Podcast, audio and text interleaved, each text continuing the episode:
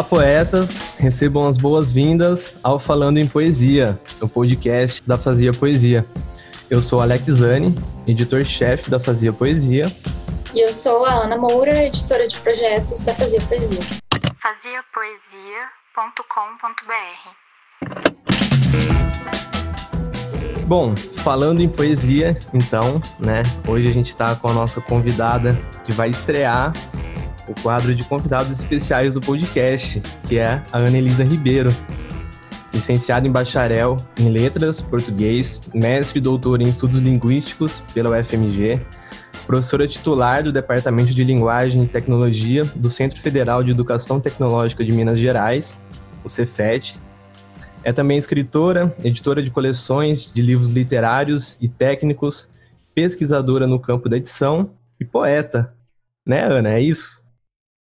É isso mesmo, assim, não necessariamente nessa ordem, né? Eu acho que o poeta foi lá atrás e acabou conduzindo todo o resto aí. Massa. Obrigado pelo convite, uma alegria, então, assim, né, inaugurar, tomara que de pé quente, né, este quadro. Show. A gente vai falar hoje aqui sobre o maravilhoso, né, essa obra incrível que é o Dicionário de Imprecisões. O livro de... É um dicionário de imprecisões, né? O título já diz o que o livro é. É um livro de poesia, publicado em 2019, né? A primeira edição foi publicada em 2019, pela editora Impressões de Minas. E o livro leva o selo Leme, dessa editora. Tem projeto gráfico da Elza Silveira e ilustrações do Alisson Gontijo. A edição que eu tenho aqui é a segunda edição, revista e ampliada, e publicado em 2020. A ideia aqui é, como a gente, né, é um podcast, a gente quer fugir um pouco do padrão de entrevistas, mas eu vou começar com uma pergunta aqui, Ana, que é o seguinte: quantos livros escreveste? Perdi a conta e tenho uma vergonha grande de escrever tantos livros desconhecidos. Do que tratam teus livros? Publica histórias ou poemas? Eles são variados. E eu tenho vergonha de escrever sobre o que eu não sei. E vives disso? Não, tenho profissão dessas que todos sabem o que é.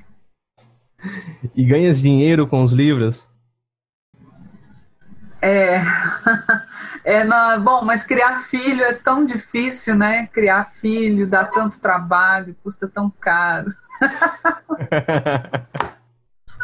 Ficou ótimo. A gente fez uma adaptação aqui, né, agora, do poema Crias, que é um dos maravilhosos poemas do Dicionário de Imprecisões.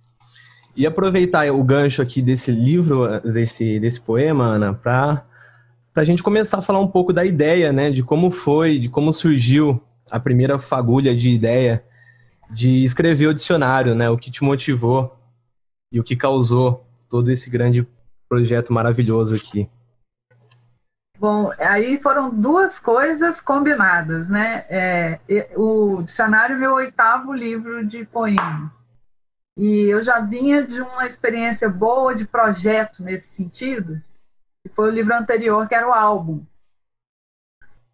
que foi feito de um jeito parecido com esse. Assim, você já vem com a ideia redonda, né? Produz para aquela ideia. Uhum. E não do jeito que foram os outros livros, que eu acho que é o jeito mais comum. Você ia escrevendo poemas ao longo do tempo, meio aleatoriamente, aí um belo dia você resolve reunir alguns poemas, achar um fio condutor, né, para eles, e dar um título. Era o que eu fazia mais comumente. E aí eu resolvi fazer o álbum mais fechado, todo inspirado em fotografias de álbum de família. E o dicionário também eu queria fazer um projeto mais fechado. Enquanto isso, entre o álbum e o dicionário, apareceu o convite da Impressões de Minas. Então, essa foi a primeira fagulha, né? Digamos que fundamental. Uhum. Né? O pessoal da Impressões, que são os dois aí, a Elza, que é a designer, e o Alisson, que é o ilustrador, são os donos, né, da editora. São os editores. E eles, a gente trabalhava junto lá em outros projetos, a gente já tinha feito algumas coisas juntos, um planner que a gente faz todo ano com curadoria de poesia, umas coisas mais de papelaria. É, um livro também, eu faço com eles um livro que a gente distribui gratuitamente, que são livros produzidos no curso de letras da minha instituição, sobre edição, né? E aí um dia o Alisson falou para mim, vamos fazer um livro aí de poesia juntos e tal, e eu fiquei com aquilo. Não, pode deixar, não tinha nada na cabeça, assim. Falei, não, legal, pode deixar. Eu gostava já de trabalhar com eles, e a Impressões de Minas é uma gráfica, não é a editora como a gente conhece, né? Eles têm um formato, inclusive, muito antigo, que é ser o próprio impressor, né? Uhum. Essa figura do impressor, do livreiro, do editor, ela se separou com o tempo. E eles têm essa característica de serem os gráficos também. Então, eu conheço a gráfica deles, é uma gráfica que faz uma coisa semi-artesanal. E aí eu falei, cara, nossa, eu vou adorar fazer livro com eles, porque a gente vai poder brincar, né? E falei, não, deixa, isso era outubro, novembro de 2018.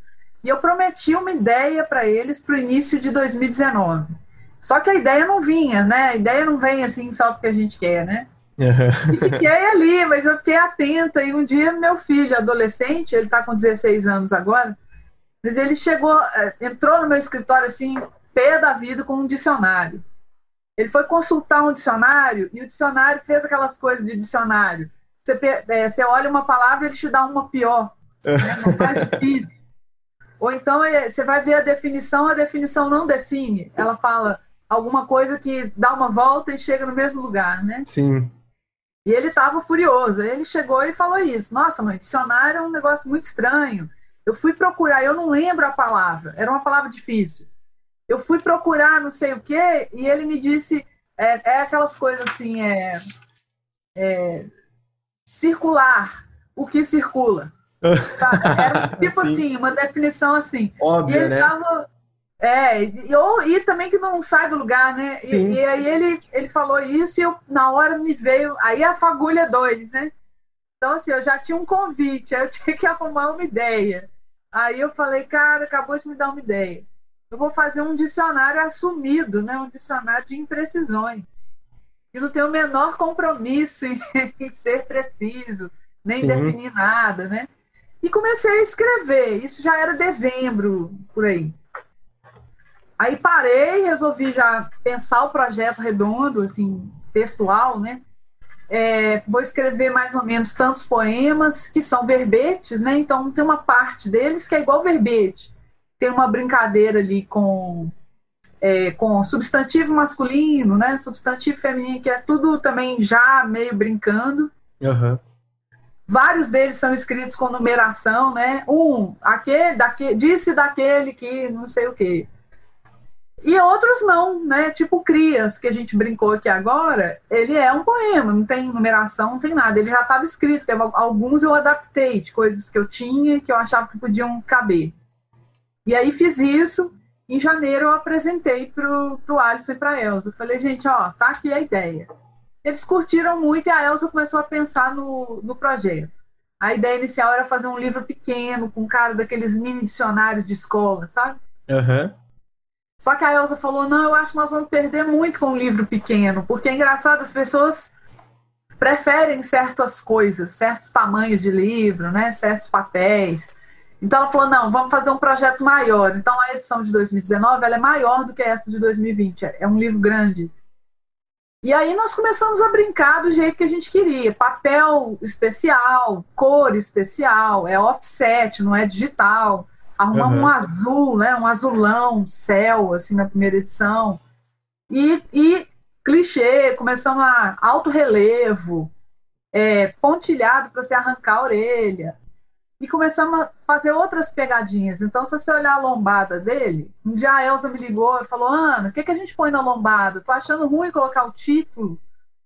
Aí eu falei, põe a ordem alfabética, igual enciclopédia. Uhum. Só que vocês vão ver que falha, porque ele é impreciso, não tem todas as letras, né? Sim. Não tem palavras com todas as letras. Ele nunca é completo, né?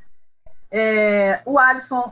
quis ilustrar, que é uma outra coisa que ele faz, ele é artista plástico, artista visual, ilustrou os poemas que ele quis, A gente fez outras pegadinhas, por exemplo, normalmente o poema da quarta capa é algum poema legal que a gente tira de dentro do livro.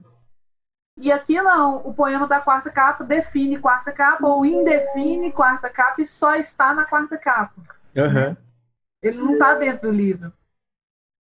E a gente foi fazendo isso, brincando com a forma dele. E aí fizemos a primeira edição, ela saiu mais ou menos em março de 2019. Eu lancei em Porto Alegre primeiro, na Festipoa Literária, né, que chama lá, o festival dele, muito legal. Depois lancei aqui em BH, na Textura, que é a feira produzida pela Impressões de Minas, porque eles são super empreendedores, eles fazem umas 2 ou 3 feiras diferentes aqui. E o livro andou, vendeu tudo, esgotou, acho que eram 300 a primeira tiragem. E aí, quando nós fomos fazer a segunda, a gente também quis brincar, porque a gente falou, vamos fazer só imprimir de novo? Não tem graça. Vamos fazer uma segunda edição, de verdade. Então, a gente mudou a forma, mudou os papéis, mudou a cor. Ele ficou bege e roxo, né? Uhum. E colocamos 2 poemas a mais, igual aqueles discos que vendia com um a mais e você queria comprar o disco de novo, né? Uhum. Então a gente mexeu nele de novo, fez outra tiragem para 2020. E nesse meio do caminho aí a gente foi parar lá nos finalistas do Jabuti, que foi uma alegria para eles e para mim, porque a gente faz a coisa, mas, né, não, geralmente fica invisível assim, né? Sim. É tanto livro, é tanta gente fazendo poesia legal, é tanta editora pequena que é muito difícil ter alguma visibilidade, né? Isso foi bem importante para nós.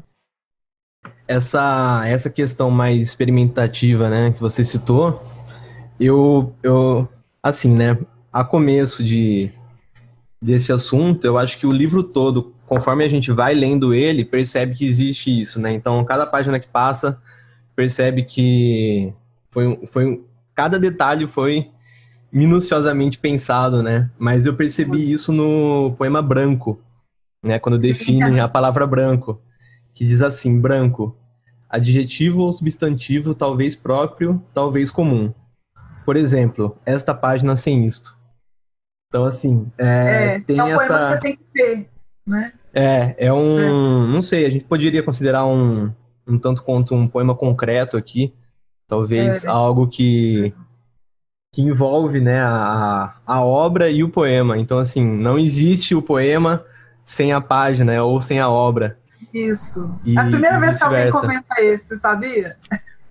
Foi um que tomou muito a minha atenção. Inclusive, eu mandei, o dia que eu li ele, eu mandei foto lá pro pessoal. Falei, nossa, vai vir coisa muito boa ao longo do livro. E também no poema Linha, né, que... dentre a listagem de definições é só uma linha. Então, é bem aquilo que você disse, né? Quando seu filho abriu o livro e falou assim, mas o que é uma linha? Não, tá aqui, ó, é isso, é assim que é uma linha. Então, é melhor mostrar, né? Do que definir, né? Sim. E, enfim, né? O dia que eu te falei, né, que eu fiz o convite pra gente gravar, eu acho que... o livro diz muito sobre projetos editoriais, né? Então, assim, é um livro que eu, particularmente, né, ando estudando bastante ultimamente sobre edição, sobre publicação, né, pensando já no futuro aí da FP. E, assim, é um dos livros que eu pego hoje e falo, não, isso daqui é de fato um livro, porque tem tudo que um livro deve ser, né? Não é simplesmente ali um pacote de papel com coisa escrita, né? Então, eu acho que isso diz muito também do reconhecimento que o livro teve, né? De ser um finalista. Mas, então, você sabe que isso é uma coisa... a gente conversa muito isso na Impressões. Esse livro foi feito assim, a gente sentava em volta da mesa e conversava, sempre. Sim. Nós três estamos aí o tempo todo... eu nem acho, assim, o livro é meu, é minha autoria, mas a Elza e o Alisson estão nele, assim, sabe? Muito com força, assim. Legal. E aí, olha que coisa doida. Um dos motivos que a gente desistiu de mandar esse livro para alguns prêmios foi porque os prêmios pedem PDF. Inclusive o Jabuti. Sim. E a gente perde muito com o PDF. Porque se fosse isso que você falou, um pacote com um monte de texto dentro, não perde. Porque aí o povo vai ler o texto e acabou, né? Uhum. Se o texto é bom, se o texto... Mas não é o livro. E, nesse caso, a hora que vai o PDF, você não consegue enxergar. Para começar, vai um PDF com fundo branco.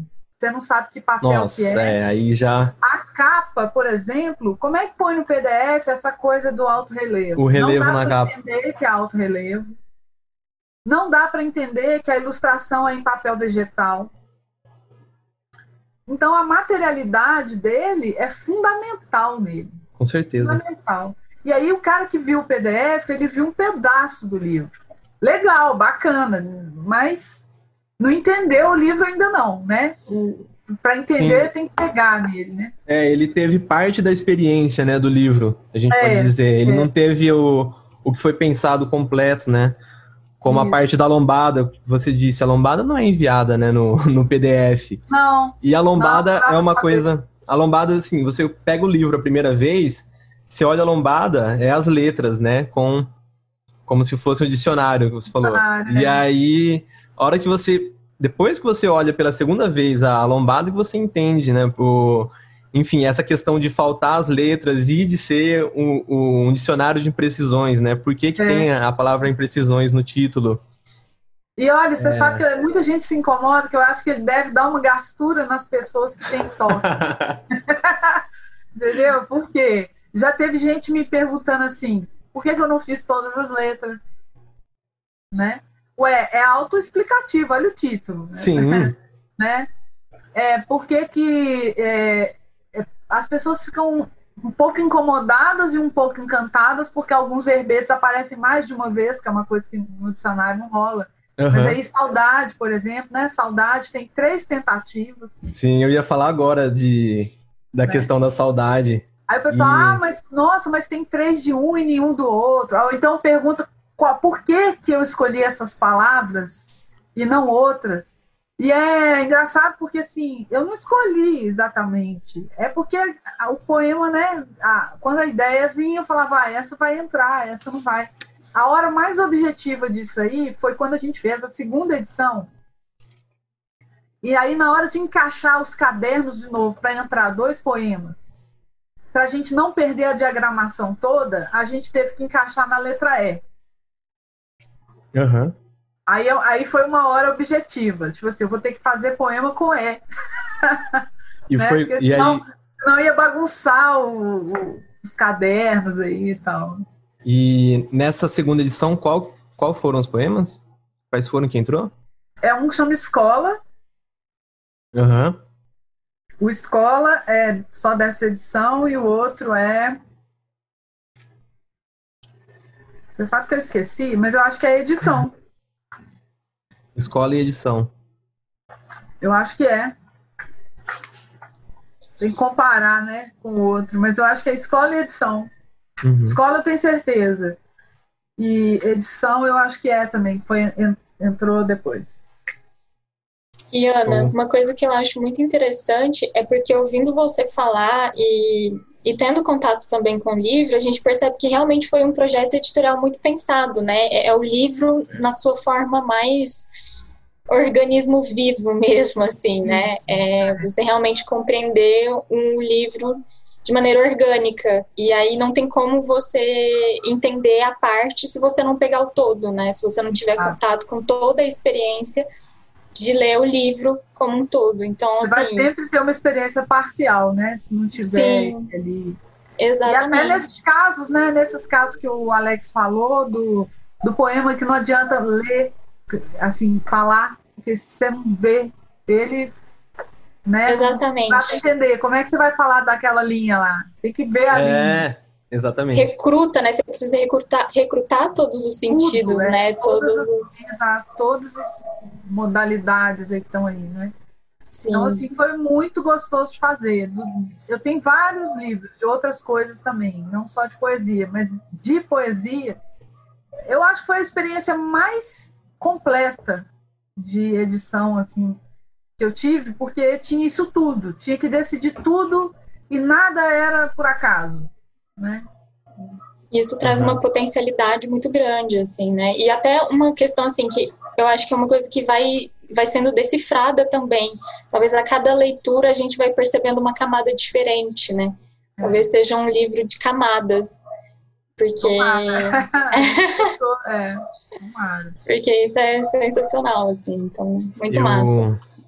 Eu acho que, assim,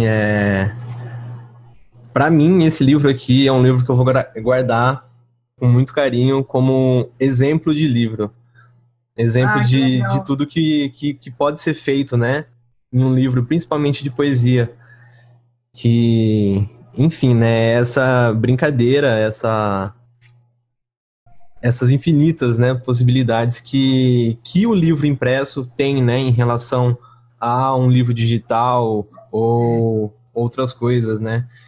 Eu, particularmente, né, essa questão que você disse, Ana, do PDF, né, com a página em branco, para mim já quebra totalmente, porque eu, particularmente, não gosto de páginas em branco. Então, é um dos motivos que quebra um pouco a minha vontade de ler PDFs e e-books.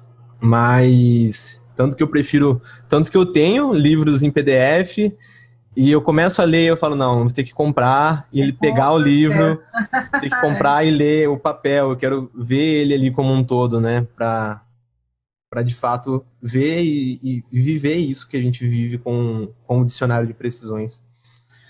E voltando agora, rapidinho, só pra... No poema Saudade, ele tá até marcado aqui, ó, pra falar sobre ele. Porque foi na hora que eu terminei de ler, né? São 3 tentativas de definir o que é saudade. E aí, a hora que eu li a 3ª tentativa, eu falei assim... agora fez sentido o livro. Porque, enfim, né? Saudade já é uma palavra que é muito difícil de definir, né? Tem a questão de ela só existir, né, na língua em português... E, enfim, e as contradições, né, por trás disso, apesar de ser um sentimento sentido por todo mundo. Mas depois que a gente já termina de ler a terceira tentativa de definir saudade, pra mim foi que caiu a ficha do livro, sabe? Que falou assim, que eu pensei, não, é isso daqui, é um dicionário de imprecisões. É algo que mesmo se eu quiser saber, sei lá, o significado da palavra ruído, por exemplo, né, que tem aqui. A gente vai ler, tem muita coisa que é falada ali, uma grande ampliação, mas assim, você acaba de ler a definição e você ainda fica com muitas dúvidas do que é aquilo e mesmo tendo, né, algumas definições poéticas, é algo que abre ainda mais a cabeça, né, para a palavra. Então... Talvez dê até um certo, né, como você definiria, né? Sim. Exatamente. Como você acha que é um pouco isso, né? Assim, eu pensei, saudade foi isso mesmo que você falou, essa coisa da palavra ser difícil, de ser um sentimento difícil também. Você sabe que a língua espanhola admitiu saudade. Já tem dicionário de espanhol aí que tem saudade. Em todo caso, é muito difícil traduzir, né? Tem um monte de língua que não tem... Mas, assim, as 3 tentativas são também isso, né? Você tenta e não consegue, tenta e não consegue, tenta e não consegue e desiste, né? E a pessoa, qualquer um pode tentar dizer o que é. Então, de um pouquinho, eu acho que esse livro é um certo convite também. Assim, com certeza. Né? Você está insatisfeito com a minha definição? Então, defina, né? Sim. É um pontapé, né? Porque dá uma certa... Não, ela falou, mas não chegou ainda. Ou talvez a interpretação do poema que a pessoa teve ao ler o poema, né?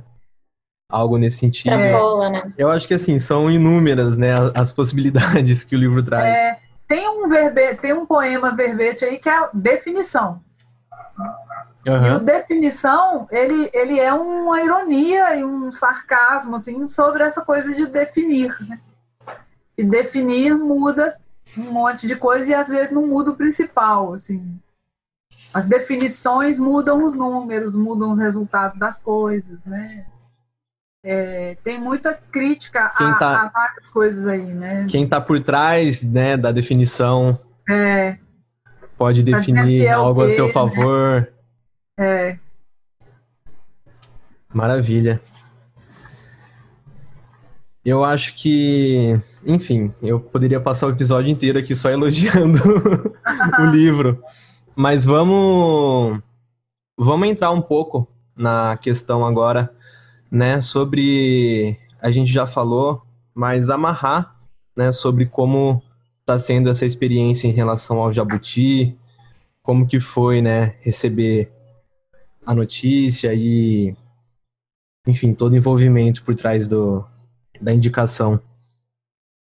Eu em um determinado momento, quando o Jabuti abriu as inscrições, a gente não foi a gente não tentou nenhuma outra coisa, porque o Oceanos, por exemplo, que a gente podia ter tentado e tal, eu já tinha uma história, já fui indicado sempre finalista do Oceanos, quando ele ainda não era Oceanos, era Portugal Telecom, né, uns anos atrás, com um livro da Patuá, inclusive, e com um livro no mesmo ano eu fui duas vezes, era com a Patuá na poesia e com a Jovens Escribas, que é uma editora espetacular lá de Natal, né, com um livro de crônicas. Uhum. Aí a gente pensou nessa história do PDF, nós ficamos desencorajados, assim. Sabe, pra quê, né? Vamos mandar um PDF, não vai dar muito pra entender o que é. Mas aí no Jabuti a gente resolveu ir.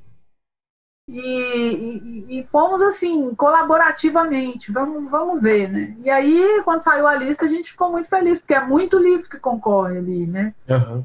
E acho que as pessoas entenderam um pouco qual que era o espírito, mas eu tenho certeza que não entenderam tudo, né? Por causa do PDF.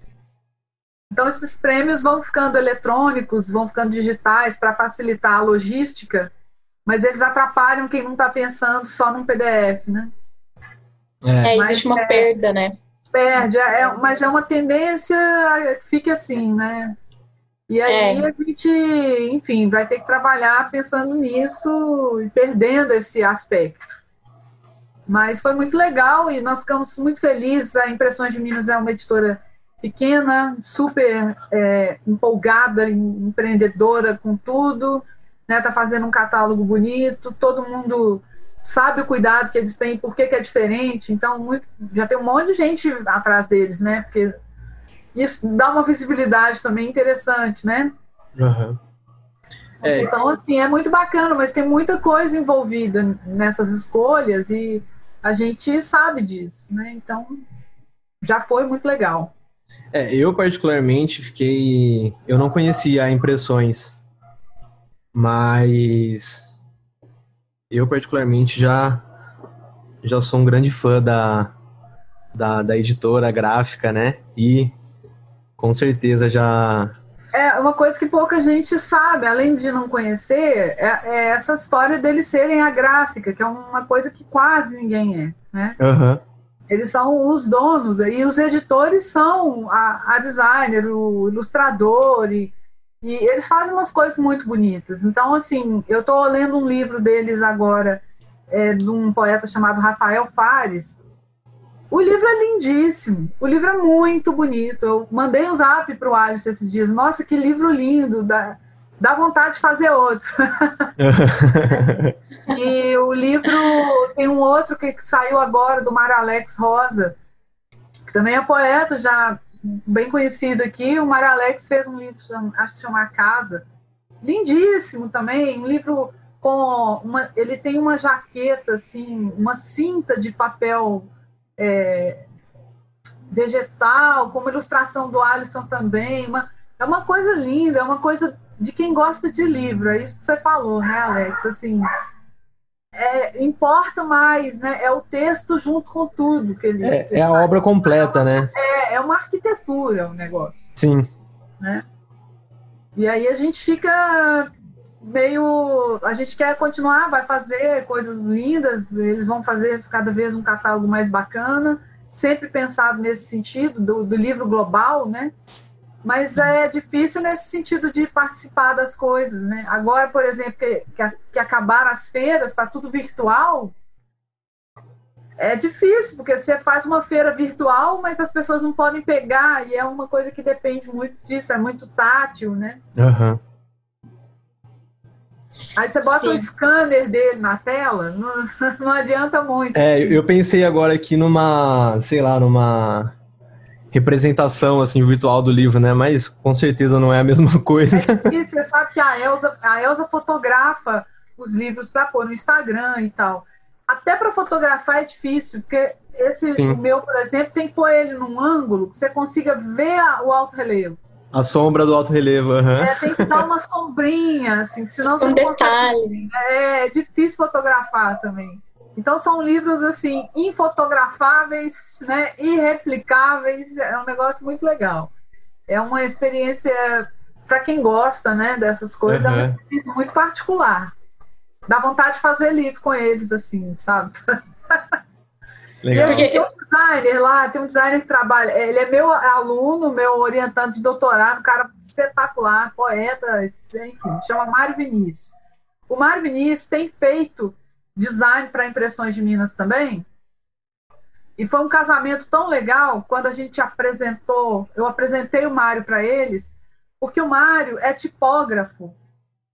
É um cara, o Mário é um cara que ele estuda essas coisas, tem uma formação super sólida em tipografia, tipografia digital, inclusive, não só tipografia mecânica, né? Uhum. E é um cara atento a isso, então ele sabe usar os recursos da gráfica como designer. Ele sabe, assim, eu vou precisar de uma faca tal, e aí ele produz uns designs que quase matam o Alisson de pânico. Porque o Mário, ele vem com aquela proposta de gráfica, né? E o Alisson, outro dia, brincou com a gente. Nossa, pra gente fazer essas coisas que vocês inventam. Já pensando na técnica, livro que dobra, sabe? O livro que dobra, o livro que tem um negócio não sei onde, uma coisa no meio, um corte redondo. E acaba criando, assim, uns experimentos, né? E é tudo muito bonito. O Mário é um cara... Aliás, o Mário é o designer da marca do Prêmio Oceanos. Aquele ó meio apagadinho é dele. Uhum. E legal. Fez várias coisas bacanas. Ele fez alguns livros do Ricardo Aleixo. O Mário é uma figura assim... E o design tem feito os livros com a gente no curso de letras. Os designs dele são muito... Você olha assim, você fala, isso é coisa do fulano, sabe? Aham. Uhum. Cara que tem uma assinatura. Tem uma identidade própria, né? É. E aí ele tem feito também umas coisas com impressões por isso, né? Porque acaba que tem que ser uma pessoa que sabe usar os recursos. Se for só para fazer uma capa, sim, né? Fica subaproveitado, né? Com certeza. Com certeza, Ana. Nossa, muito legal isso, assim, né? Voltando a essa questão do Jabuti, toda essa questão que a gente já tem falado, né, do projeto editorial e de como foi esse processo também de concorrer ao Jabuti, e eu fico pensando, né, porque mesmo o prêmio, as pessoas, né, os jurados não tendo contato com a experiência completa, com a totalidade da experiência que é o livro, o livro já chamou a atenção, né, pela proposta dele. Então eu fico pensando se não tivesse chegado, né? Se tivesse chegado o livro físico, né? Esse contato tátil. Ainda, né? Ia dar outra impressão. E muito mais potente, né? Porque ia permitir esse contato com a totalidade do livro. Eu lamento por isso. Né? Mas se já chamou a atenção, também é bom sinal para nós e... Eu não acho nem... Não é a ideia do Dicionário de Imprecisões. Ele talvez tenha sido um livro que é todo... O projeto é todo redondo. Mas, assim, essa ideia do dicionário não é... Eu não estou inventando a roda, né? Tem partes de livros do Manuel de Barros que tem uma coisa meio com dicionário. Tem... Outro dia eu li um livro de alguém, uma poeta, que tinha um dos poemas era uma coisa assim... Então, assim, essas ideias de pegar outras coisas, outros gêneros e dar uma subvertida, né? Mexer, brincar, é uma ideia que a gente já conhece. Mas talvez não desse jeito, exatamente assim, o livro inteiro, né? Pensado desse jeito. com Sim. esse projeto todo impreciso, né? Aí vai ficando com mais graça, né? Sim, o projeto gráfico e estético, além da palavra em si, né? Também contribuindo para isso. Aí vai ficando uma coisa total, né? Assim. Sim. E isso teve, então, não tem como, né? Isso aí é totalmente resultado de uma parceria, né? De uma colaboração de verdade. Porque a Elza me ligava: Ana, o que você acha disso? Ah, vamos ver, vamos testar assim, né? O Alisson, eu quero ilustrar esse poema, o que você acha? Vamos colocar no papel assim. Aí eu perguntava: o que é melhor para o ilustrador, né? Você vai fazer com que técnica? Você acha melhor botar num papel transparente? Sim. Então, esse tipo de conversa que foi muito, muito legal, muito trio. É uma simbiose quase, né, do processo. Porque assim, senão não sai o livro assim, né? Com certeza. Sai o livro de um, de dois, né? Sim, e traz olhares distintos, né, para que se chegue àquele resultado, né, aquela... Então, é muito legal de perceber isso. É um livro que é meio... não é uma linha de produção, né? Assim, nada contra as linhas de produção, mas não é uma linha de produção. Sim, é um propósito diferente. Cada um tem que fazer ele do zero de novo. Não é assim, sabe aquele livro que você pega o arquivo do outro? Né? A gente faz isso, né? Você pega o arquivo do outro, que é o mesmo tamanho, o mesmo monte de coisa. O Mário Vinícius, por exemplo, quando projetou, tem um livro que ele projetou pra gente, que a fonte foi desenhada por ele. Então, não dá nem para baixar de lugar nenhum. O cara desenhou a fonte do livro, sabe? Assim, ele tem umas fontes desenhadas e ele faz as fontes especiais para determinados projetos. É luxo demais, assim, né? Luxo no bom sentido. Sim. Não dá para copiar de lugar nenhum, né? Então é você começar o projeto para aquele projeto. Isso é muito gostoso. Para quem curte, né? É muito gostoso. Sim. Não dá para pegar um PDF do outro e jogar em cima e que é uma linha de produção mais normal, mais comum, que também gera ótimos livros. Mas a gente queria fazer esse que é todo pensado em todas as bordas dele, né? Sim, e personalizado, né? Que traz essa individualidade, digamos assim, né? No projeto. Eu acho que os leitores que curtem sentem essa coisa, né? Percebem assim, olha que coisa diferente, como é que eles fizeram isso, né? Isso tem a ver com aquilo, né? Então, esse exemplo que você trouxe aí, né, de que existem já outras coisas parecidas, né, em outros livros, eu particularmente confesso que eu fiquei com uma grande vontade de escrever um livro também sobre definição de palavras, né? Eu e a Ana Moura, a gente tem uma lista compartilhada, né, Ana, de palavras prediletas, sim. de palavras que a gente tem um apreço, né? Inclusive tem a famosa palavra siricutico, que a gente sempre usa nas conversas, que é uma palavra que, assim, eu gosto muito dela, então eu já imaginei definir eu fiz poemas definindo essas palavras. Acho que antes, nem lembro se o dicionário já estava, acho que sim, acho que uma coisa tem a ver com a outra. Eu tinha feito uma série no Facebook que eu ia lá todo dia e botava uma palavra estranha. Que coisa doida, como que as pessoas curtem essas coisas. Era uma postagem, sabe, uma postagem boba? Assim, eu botava assim, palavra do dia, chamava. Palavra do dia. Pá, tipo isso aí, siricutico. Aí aparecia assim, não sei quantos comentários. Eu adoro essa palavra, eu odeio essa palavra. E eu tenho amigo no país todo, então eles falavam, aqui no Piauí não é assim, é assado. Aí o cara do Rio Grande do Sul falava outra coisa, o cara do Mato Grosso falava outra coisa. E aí ficava aquela guerra de sinônimos, antônimos e não sei o quê. E fiz essa série por um tempo e era muito engraçado como que movimenta todo mundo, né? Sim. Eu sou linguista, né, de formação, então essa coisa aí com palavra, né, é um negócio que me interessa profissionalmente, profundamente. É sensacional. Acho que nós compartilhamos. Esses dias uma moça me procurou, está fazendo um trabalho, que eu não sei se é o TCC dela, acho que é que vai usar o dicionário, porque o trabalho dela lembra alguma coisa assim, só que ela está fazendo, se eu entendi bem, ela está inventando palavras para coisas que a gente sente e não sabe dizer o quê. Então ela tá... Só que aí ela quis conversar comigo, primeiro porque ela viu o dicionário, segundo porque ela disse assim, ó, eu tô inventando palavras, a pessoa fala um sentimento, como que é, ela entrevista pessoas e tal, e eu invento a palavra, só que ela tá pegando só aquela coisa assim, latim grego, né? Uhum. Aí para embolar mais ainda o projeto dela, eu falei com ela, não, mas isso não parece português.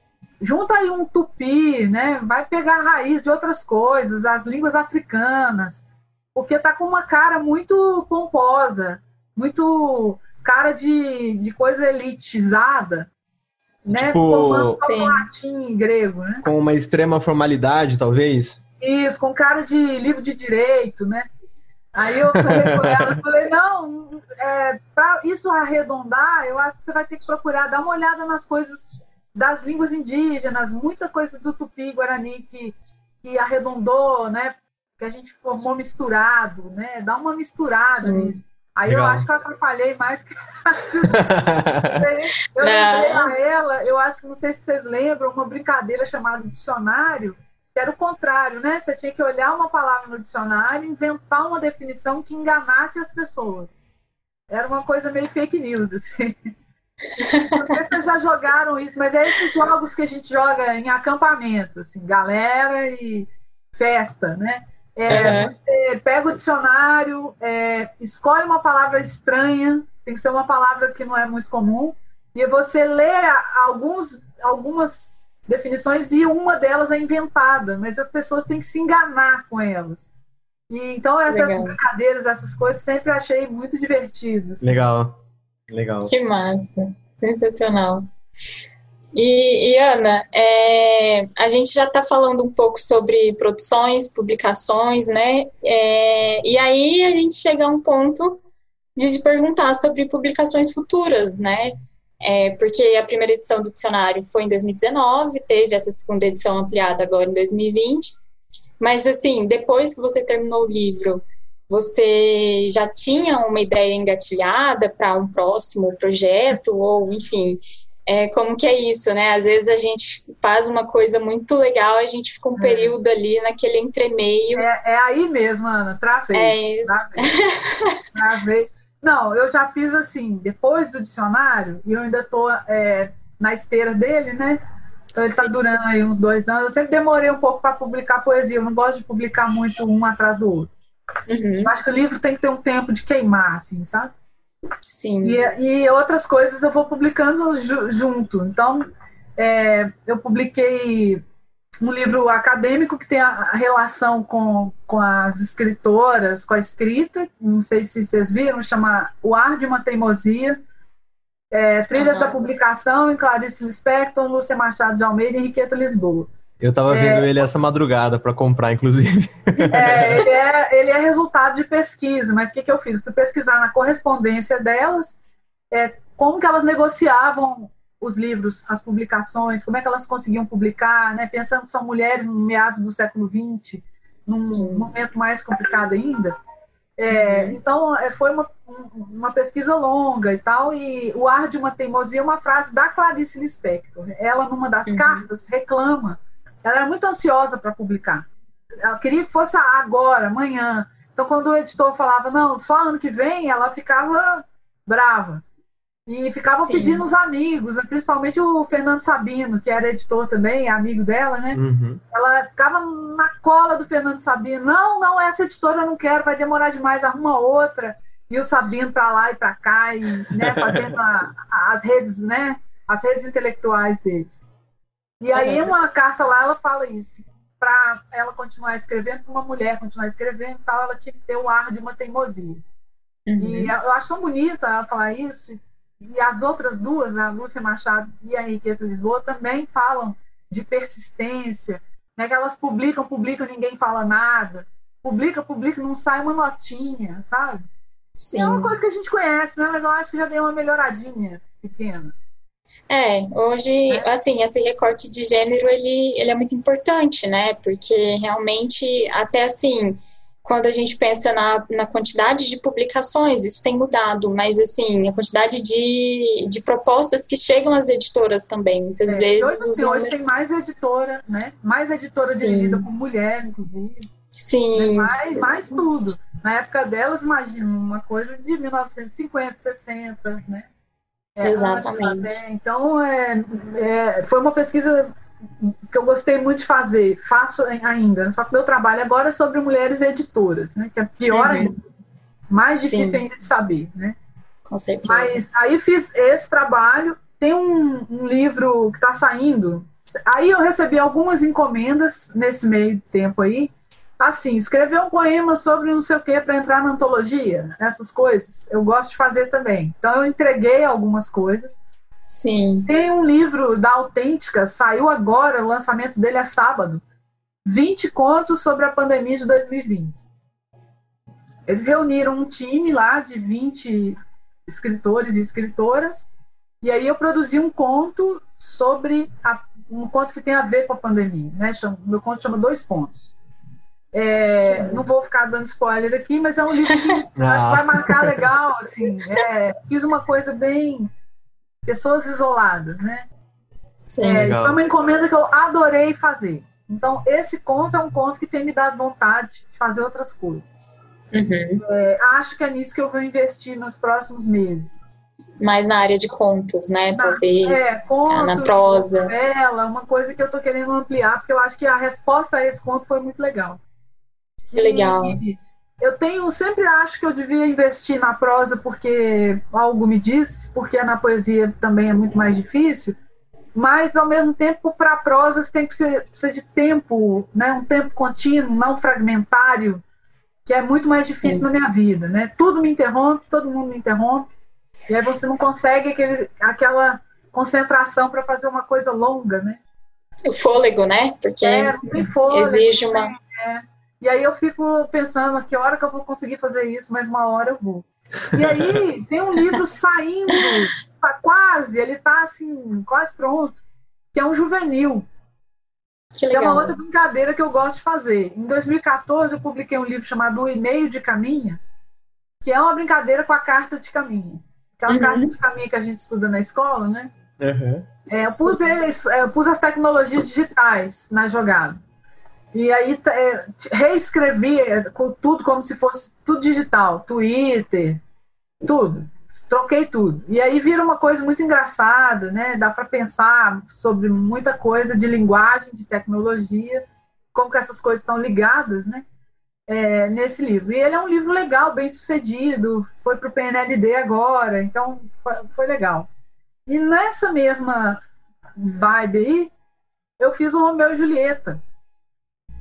Então ele sai agora, eu já vi, tá quase pronto. Ontem a gente estava vendo a última estudo de capa dele, deve sair esse mês, em dezembro, sei lá.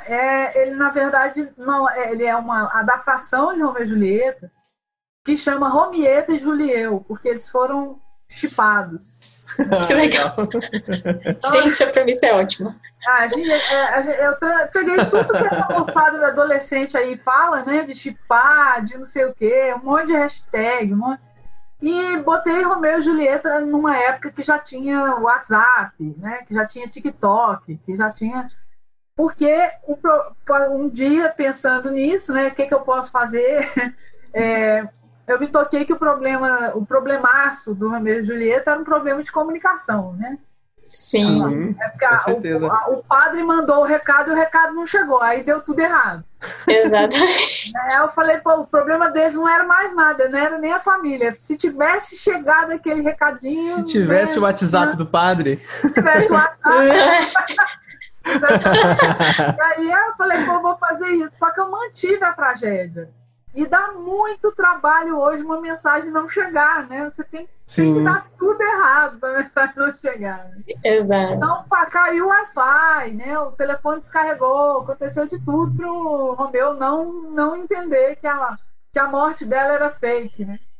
Então, e aí tem fake news e tem tudo misturado. Então, esse livro chama Romieta e Julieu, Técnico Tragédia Amorosa. Deve estar assim na beiradinha. Então eu fui fazendo essas outras coisas e para as próximas, a minha intenção é assim, tem um livro de crônica na Moinhos, do Natan Magalhães, que eu não sei qual é o plano dele, mas está com ele. Uhum.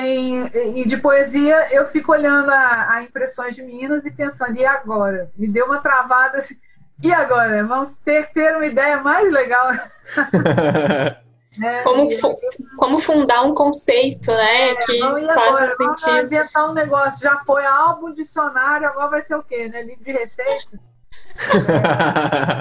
Tem pensado assim, como fazer, porque perde a graça também fazer um livro muito normal, sabe? Exato. Eu acho que quando chega a esse ponto, né, desse trabalho tão apurado, parece que não brilham os outros, não brilham tanto. Normal, como é que eu legal. Exato. Assim, eu tô querendo investir em outras coisas, mas na poesia eu nunca vou parar. Ela demora um pouquinho mais, mas é o tempo dela mesmo, né? Sim.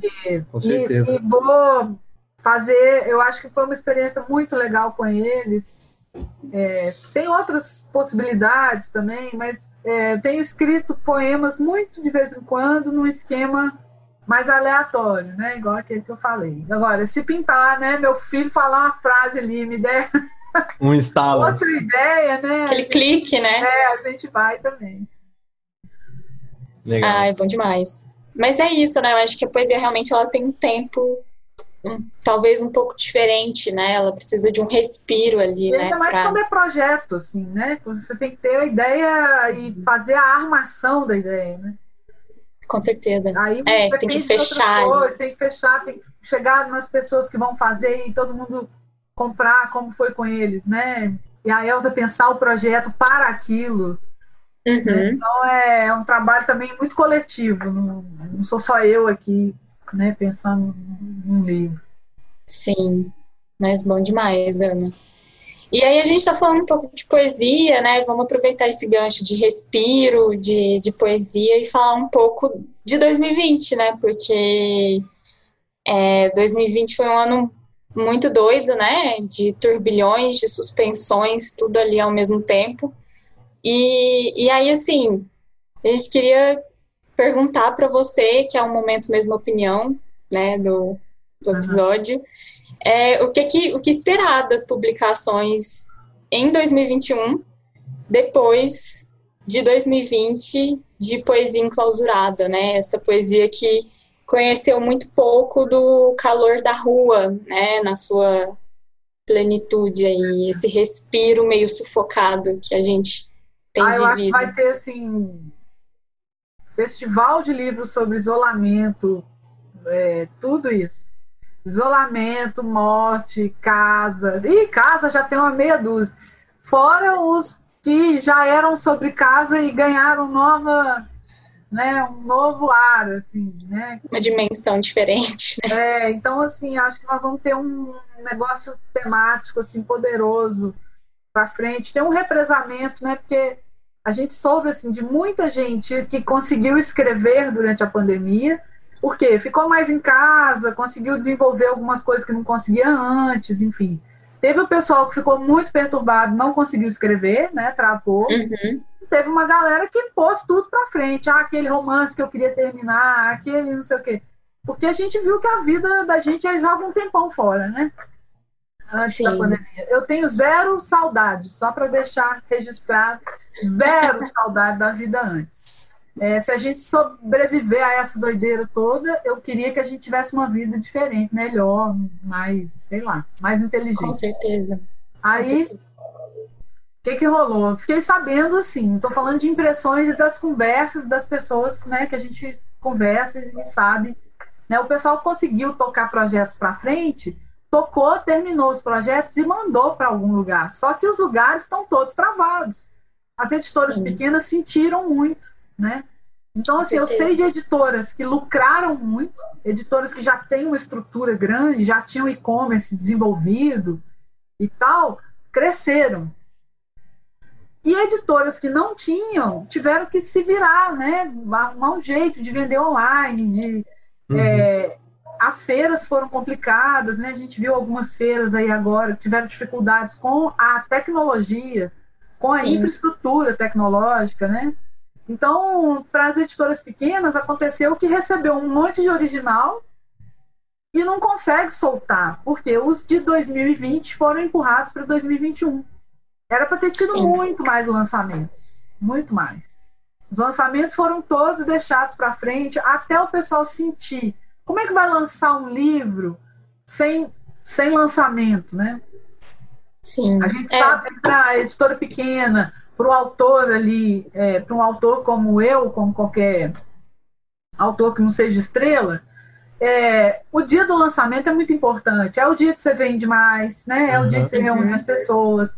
É o dia que você consegue pagar o livro, né? Valer a pena aquilo ali e tal. E sem isso ficou esquisito, né? A gente vai fazer live. Será que o pessoal assiste a live e compra o livro? É difícil, Exato. Né? Fazer live. Então ficou aquela coisa assim, pura experimentar. Eu acho que depois começaram a sair os livros. Eu acompanho muito de perto a Moinhos, por exemplo. E o Natan foi soltando os livros. Ele tinha um monte de coisa programada. E aí foi chegando mais, depois que a gente se acostumou com a pandemia, entendeu, né, que ia demorar e tal, aí algumas coisas começaram a soltar, mas não dá para dizer que foi o que seria, né, não foi. E aí 2020 vai represar uma parte do que era para... o 2021, né, vai represar uma parte que era de 2020, as novidades, né, que vão chegando, aí os autores vão ficando impacientes, porque o livro que era para 2020 foi para 2021... O cara que entrega o de agora quer que seja ano que vem e não vai ser ano que vem. Exato. As programações já estão para 2022, 2023. Né? Então, uma autora como a Clarice Lispector estaria em pânico. Né? Com certeza. Eu acho que faz sentido isso, de fato, porque mesmo durante, né, ainda hoje, durante a pandemia... A gente não viu um boom de títulos de poemas sobre... A gente não viu um boom de títulos de livros sobre a pandemia, né? Então... Ainda não, né? Mas podemos esperar. Sim, mas... O Mário Alex já é, assim, a casa. E tem a ver. Aí, daqui a pouco, esse de conto, né? Conto sobre a pandemia. Então... Aí, isso vai estourar, né? As pessoas estão fazendo... estão escrevendo nesse contexto, né? Eu acho que vai ser meio até... A gente vai ter que achar um jeito de sair desse assunto uma hora. Sim, exatamente. Vai ter muito tempo, né, para falar sobre o que todo mundo viveu na pandemia. É verdade. Mas eu acho que, falando, né, sobre possíveis temas, eu acho que a gente vai enjoar, né? Eu, particularmente, já enjoei de ver o termo novo normal, né? Então, assim, títulos, né, poemas ou crônicas do novo normal, né? Ainda que talvez de maneira irônica, mas é algo que, assim, eu imagino muito, eu tenho essa visão, né, de ver coisas assim no futuro. Mas... Eu acho também, acho que vamos ter que segurar muito, aí. Eu não sei se vocês lembram, quando a pandemia começou, todo mundo foi ler A Peste de novo. Né? Sim. Alguns livros foram assim, recuperados nesse sentido, né? Vamos ler o que os caras falaram disso, ou sobre isso, parecido com isso. Eu lembro que teve uma semana lá do início da pandemia que eu assisti assim, tudo quanto era filme de pandemia. Nossa. Eu no dia... Sobre a peste, né? No dia, eu acho que foi dia 16 de março, Ana Moura, o primeiro dia de aula lá na UFU. Foi dia 9, né? Dia 9 de março. Dia 16 parou. Dia 16 foi a segunda-feira que parou, lá na UFU. Foi. Eu e a Ana, a gente estuda lá na UFU, em Uberlândia. E aí eu lembro que na terça-feira, né, ali dia 16, 17 de março, uma pessoa assim da UFU entrou e falou assim, ó, as aulas estão canceladas, né, por tempo indeterminado por causa da pandemia. Eu peguei minha mochila, saí da sala, e aí lá na saída da UFU tem uma livraria exposta, assim, né, e aí eu passei ali e falei assim, será que eu vou ficar uns dias em casa? Eu vou comprar um livro. Uns dias? 15 dias. Já que todo mundo ali na sala tava falando que a gente vai ficar no máximo uns 15, 20 dias em casa, né, puramente inocentes. Falei, vou comprar um livro aqui para eu ficar lendo nesse tempo. E eu comprei o A Peste. Sim, e eu li nos primeiros dias ali da pandemia. Mas, assim, né, das inocências da pandemia, achar que a gente ia ficar no máximo ali um mês em casa. Todo mundo achou, ninguém, né, tinha muita noção de como isso é demorado, difícil e trágico e tal. E esses livros devem ter vendido um monte, assim, né? Com certeza. Eles deram um disparo, assim, dessas coisas. Eu fui assistir filme, gente, pra quê, né? Não, bombou. Eles são terríveis, no começo, são horrorosos. Né? No começo de abril, você entrava ali na Netflix, os top 10 assistidos eram filmes pandêmicos, né? The Flu era o que gente. E aí só trem horroroso. Eu falei, nossa, cara, não posso falar. Apocalíptico, né? Aquela coisa assim, é isso, gente, tchau. A barbárie, então. Eu falei, gente, eu vou ter que descobrir um pouco sobre essas coisas, ficar assistindo TV e coisas informativas e epidemiólogos e biólogos. Depois a gente vai vendo que passou muito de 15 dias. Exatamente. Graças a Deus a gente tem o Atila, né, pra acompanhar a gente. Eu ia assistir muito vídeo dele. Eu fiz um trabalho sobre trabalho de linguística sobre o Atila, sobre a campanha do TSE, na verdade, porque o Atila depois foi fazer a campanha do TSE, né? Sim. Sobre fake news, na verdade, mas eles fazem uma metáfora com transmissão de vírus. Sim. Então eu fiz um trabalho de linguística sobre aquela campanha com ele. Que legal! E a gente encontra por aí, Ana? Não, ele ainda não está publicado. Ele está numa revista, foi para uma revista, a revista, né, tá lá avaliando e tal, mas ele virou trabalho acadêmico. Que legal! Com certeza. Olha que legal! Eu fui analisar lá como é que eles fizeram essa mistura de discursos, assim, para pôr o Atila ali e tal. Que legal! Quero ler depois, quando sair. Acho que vai ter uma análise bem legal. Mas... Bom, eu acho que a gente pode já atender aqui, né, para a conclusão do episódio, senão a gente vai ficar a tarde inteira conversando aqui, pelo jeito. Com certeza. Mas, para a gente já encerrar então, Ana, a gente, nas últimas entrevistas, né, que a gente fez, a gente, para concluir, né, a gente pensou em uma pergunta, um tanto quanto poética. E aí a Alice Santana respondeu, o Bruno Brum respondeu, e aí a gente queria que você respondesse também. A pergunta é a seguinte: o que há depois da poesia? A pandemia. Não, eu acho que depois da poesia, gente, tem um iceberg, assim, de possibilidades, de linguagens, de... expressão, né? Eu acho as pessoas tão caretas com linguagem. A gente devia ser mais íntimo da língua, íntimo da linguagem, brincar mais com ela, sabe? Eu tenho visto situações e enfrentado situações de como as pessoas querem enquadrar, corrigir, botar tudo numa caixinha, né?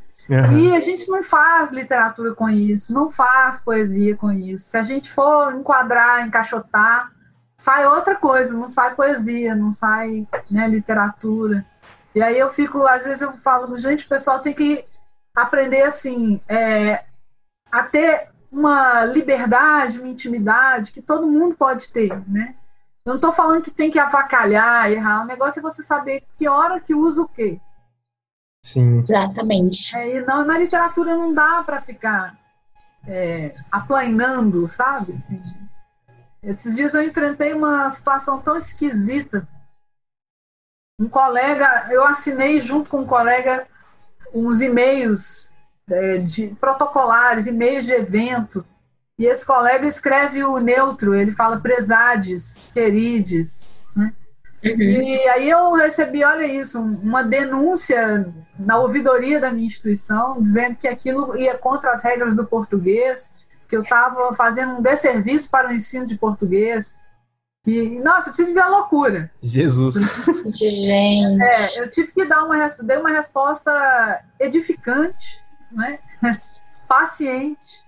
Dei muitos links e muita bibliografia para a pessoa, né? Que é anônimo, ele não se identificou. Mas, assim, é impressionante como essas coisas incomodam, como esse negócio de norma, prescrição, né? E para fazer ou para ler literatura, se você tiver a cabeça nessa chave, você não consegue, você pira, você não dá para ler. Literatura, a chave é outra, né? É justamente... É muito mais do que isso, né? Muito mais, fingir que dicionário não é dicionário, né? Brincar com as possibilidades. Então, eu acho que depois da poesia vem uma discussão importante sobre o que a gente precisa soltar, liberar para pensar na poesia, para ler poesia, para escrever poesia. Sensacional. Ótimo, ótimo.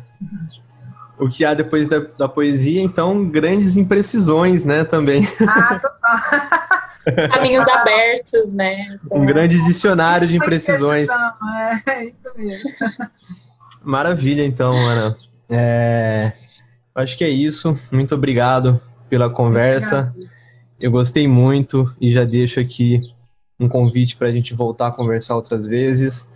Para a gente, enfim, passou quase 1h30 e nem vi o tempo passar. E eu acho que isso diz muito de uma conversa quando ela é boa, né? Obrigada, gente. Muito obrigada, Ana. Foi uma delícia esse momento. Ótimo conhecer vocês. Estamos sempre à disposição aqui para falar de coisa boa qualquer hora. Ótimo. Maravilha.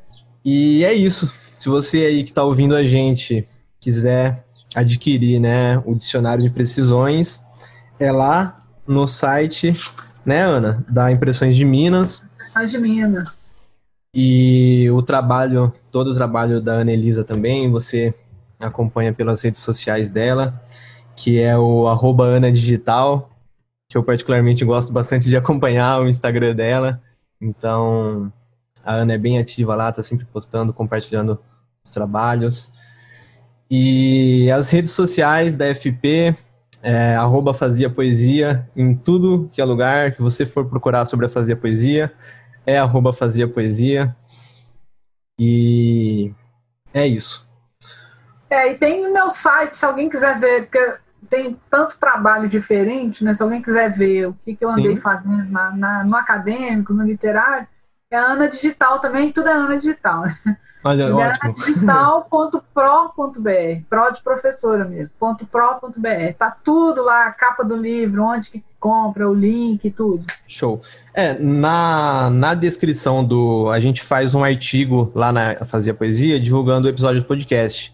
E aí no final lá a gente coloca as referências também. Então, se você estiver ouvindo esse episódio aí no podcast, entra lá na FP, no artigo, que tem todos os links, todas as informações aqui, resumo do que a gente conversou, nomes que a gente falou, tem tudo lá. E você pode acompanhar tudo por lá. Legal. Então, é isso.